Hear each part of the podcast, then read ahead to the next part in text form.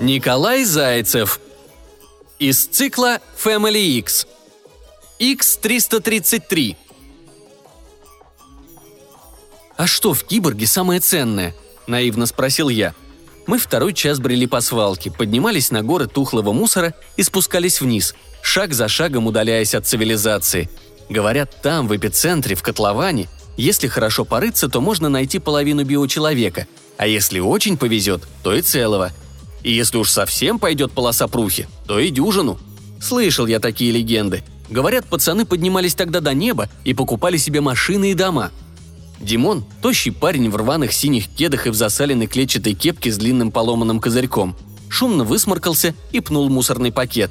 Из вечного полиэтилена вылилась ржавая вода. Был он, как всегда, зол и опасен. Платы в голове, из них драгметалл можно выпарить.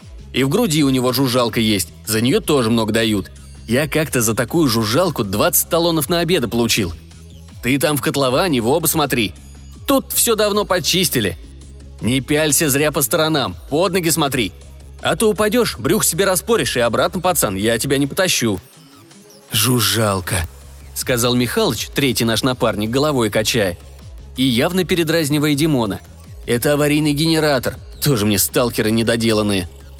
«Самый умный, что ли?» – озлобился сразу Димон. Михалыч сплюнул и небрежно поправил охотничий обрез за поясом. Я поежился. Михалычу лет за тридцать, мы его дедом звали. Димон говорил, что старый хоть может и не дойти, но зато у него чуйка развитая, может, преувеличивал. По мне так дед явно не в себе и по свалке шагает, как у себя дома. «Я от вас, малый, отличаюсь», – начал Михалыч, поправляя шапку-ушанку. В ней он круглый год ходил. «Я за свою жизнь много инструкций прочитал, поэтому знаю побольше вашего», «Да кому они нужны, твои инструкции?» «Таким, как я, и нужны», – спокойно ответил старик на гневный возглас Димона. «Поэтому знаю, что самое ценное в киборе – это глаза». «Глаза?» – протянул я, останавливаясь. Сразу в голове закрутилось и стало интересно, что там за ценные платы и как их выпаривать. «Глаза», – подтвердил Михалыч, кивая. «Особенно целые». «И что с ними делают?» – спросил я, увеличивая скорость и нагоняя напарников – Умел же старый заинтересовать. Димон, чувствуя, что теряет авторитет, презрительно сплюнул и покривился. «Как что?» – удивился Михалыч. «Едят, конечно». «Фу!» – протянул я, сразу отставая от старика. Поковырялся длинной палкой с крюком на конце в подозрительном холме, и, как в награду, мне выкатился пластмассовый мишка без ноги. Решил подобрать находку, сестре принесу. «Да слушай ты его больше!» – огрызнулся Димон. Кто сейчас глаза ест? И не ели их никогда!»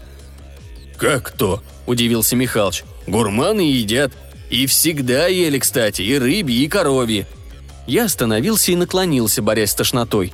Пустой желудок не захотел работать. «И стоят они намного дороже, чем генератор», Михалыч поднял палец, протыкая серое небо. «Да ну нафиг!» – не поверил Димон. «Найдешь, я тебе их сразу на любые две платы из головы поменяю», – спокойно сказал старик. И даже я задумался. Слишком лестное предложение. Котловану дошли, когда солнце в зенит стало. Димон кепку на глаза сдвинул. Я потел, а Михалыч в его шапке-ушанке все было нипочем. Стояли на краю бездны, не решаясь начать спуск.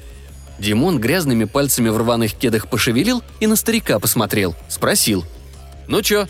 «Да ничего», — огрызнулся дед, поправляя обрез. Глаза его бегали. «Стоять, что ли, будем? За этим пришли?» Я присел, притихая, слушая разговор старших. Из котлована тянуло сладковатым смрадом. Город в городе, свалка в свалке. Оттуда даже мухи не поднимались, на такой высоте мы стояли. Михалыч достал поломанный бинокль, прильнул к окуляру. Хекнул. «Что там?» – нетерпеливо спросил Димон. «Ничего хорошего. Назад пойдем, парни». «Как назад? Ты чё, старый?» «Сам смотри».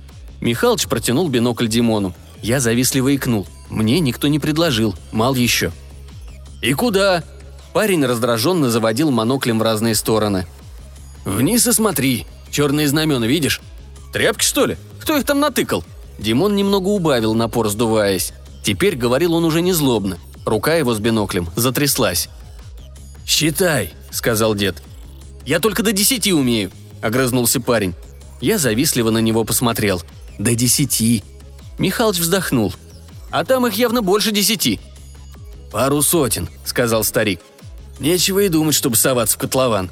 У тебя ж пуколка», — озлобился Димон. «Ага, и два сопляка. Куда я с таким комплектом? Пошли обратно. Не наш день». «Ты что, флагов испугался?» «Да», — спокойно ответил Михалыч. «Но больше я испугался намалеванных черепов на этих черных флагах. Димон, заметь, человеческих черепов!» Старик последние слова протянул, привлекая внимание. Я, в принципе, не очень огорчился. И до котлована дошел, и Мишку сестре нашел. Нормально в целом время провел. Димон же материться начал, но тоже сдался. Один на спуск не решился. Гибло это дело. Даже я понимал. Я махнул котловану напоследок, и мы поплелись назад. В последний момент мне показалось, что кто-то махнул мне в ответ. Глюки, наверное, от усталости. «Что ты делаешь?» – спросила мама. Я перестал махать в ответ. «Там люди, они добрые, они махают». «Они недобрые». Мама закачала головой и поправила маскировку у меня на голове. «Ты такой наивный, 333-й». «Потому что маленький?» – предложил я. «А зачем столько много флагов, мама?» «Чтобы отпугивать людей». Я притих, а потом осторожно спросил. «А зачем отпугивать людей?» «Чтобы они не приходили за головами». Я съежился, прячась в мусоре. Зря я, конечно, махал. Вдруг люди вернутся. Я посмотрел на маму без глаз и вздохнул. Ее красные сенсоры в упор рассматривали меня и ждали, пойму ли я и какой я вывод сделаю из этого урока. Я понял и вывод тоже сделал. Мне моя голова нужна.